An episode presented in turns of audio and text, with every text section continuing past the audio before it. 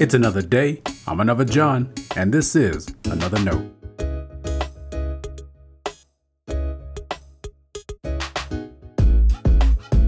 Today's edition of Another Note is titled How to Die.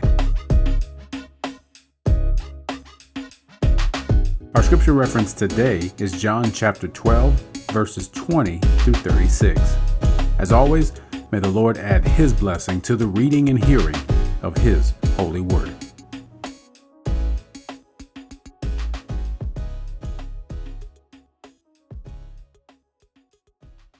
Now, among those who went up to worship at the festival were some Greeks. They came to Philip, who was from Bethsaida in Galilee, and said to him, Sir, we wish to see Jesus. Philip went and told Andrew, then Andrew and Philip went and told Jesus. Jesus answered them, The hour has come for the Son of Man to be glorified. Very truly, I tell you, unless a grain of wheat falls into the earth and dies, it remains just a single grain. But if it dies, it bears much fruit. Those who love their life lose it, and those who hate their life in this world will keep it for eternal life.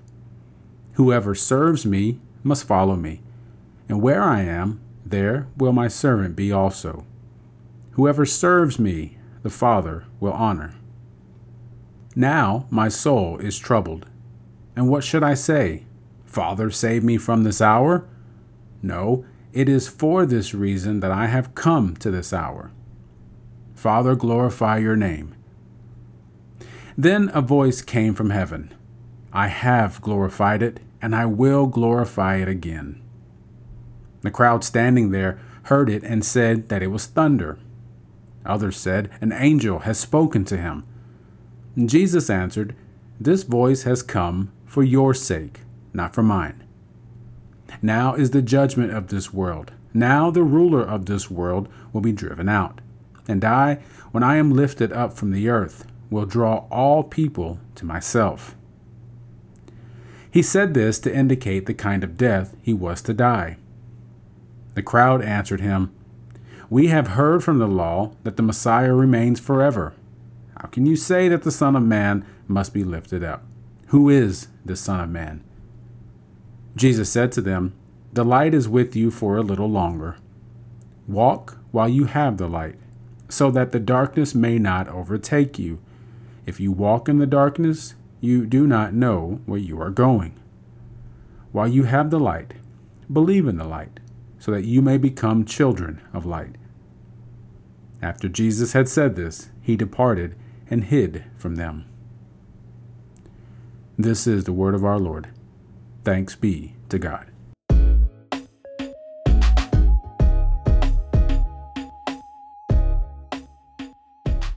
Graveside services never last long.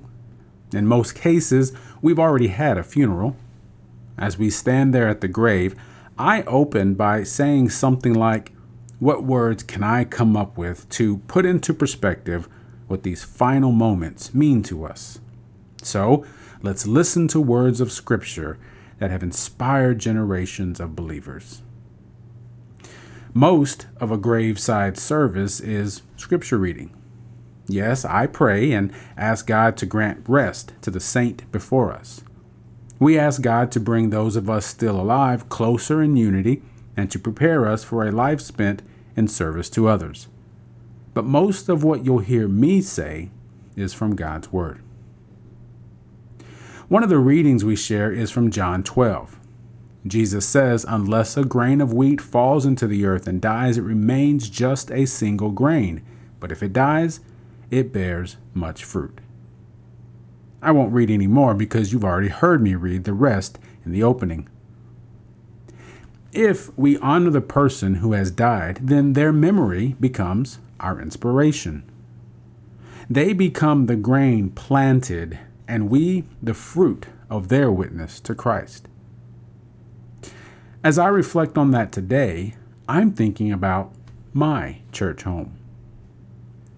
I am a member of the Rio, Texas Annual Conference. If you aren't familiar with what that means, I'll explain. Your local United Methodist Church is part of a district, which is a cluster of surrounding churches in a geographic area. The district is joined with other districts and makes up a larger annual conference. Several years ago, my annual conference began as a merger of two older annual conferences the Rio Grande Annual Conference and the Southwest Texas Annual Conference.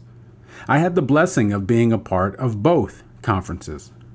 Most of my Christian discipleship began in the Rio Grande Conference, and it wasn't until years later I transferred to the Southwest Texas Conference. There's a lot I could say about what both conferences mean to me, but let it suffice to say both represent important seasons of faith for me that I thank God for. Several years ago, just before the merger happened, I heard an impassioned sermon about new life. The sermon was related to Jesus' words in John 12 and the probable merger. The line from the preacher that got me went something like If our new conference is going to build new bridges, the old conferences are going to have to die. The Rio Grande Annual Conference needs to die. The Southwest Texas Annual Conference needs to die. As someone who loved both conferences, that was hard to hear, but it was truth. and that's why I was disappointed when we came up with our new conference name, Rio, Texas. I understand namesakes and all, but it felt like we were already choosing to stifle our potential new life. Okay, if annual conference talk doesn't mean much to you, here's why this is important. We don't like dying to ourselves. I'm not sure we really know what it means. Yes, we have an on paper understanding, but how do you live in such a way that you give up your life?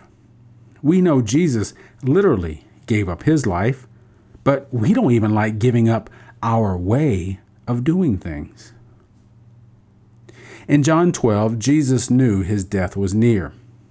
He also knew what his death would mean for the disciples and for all humanity.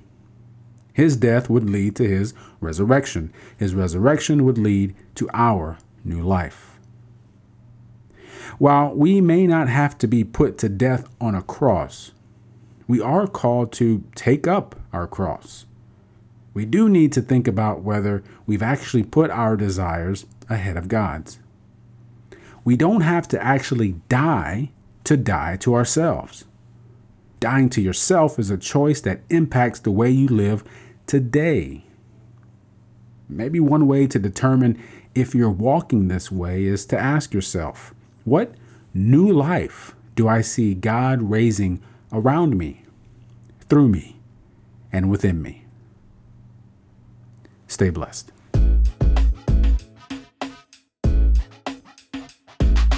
Thanks for always supporting Another Note. This is our daily devotional. I'll keep writing and recording as long as you keep listening and we keep growing.